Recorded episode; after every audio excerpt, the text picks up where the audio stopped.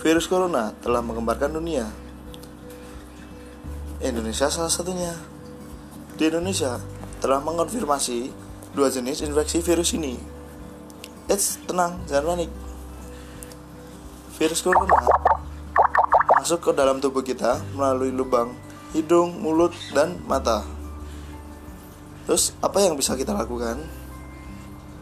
Yang pertama, jangan mengusap hidung, mengusap mata ataupun mulut menggunakan tangan kita secara langsung dalam keadaan yang kotor.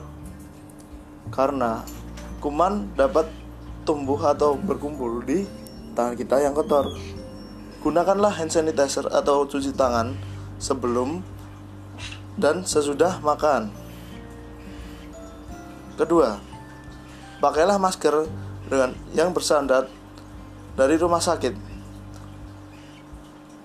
dan jangan gunakan masker lebih dari satu hari karena banyak sekali bakteri yang terkumpul di masker itu.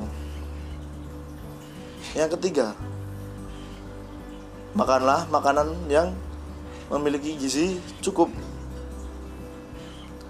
seperti sayur, terus buah-buahan dan yang lain-lain. Yang keempat, rajinlah berolahraga. Dengan berolahraga, kita bisa meningkatkan imun dari tubuh kita. Yang kelima, istirahat dengan cukup,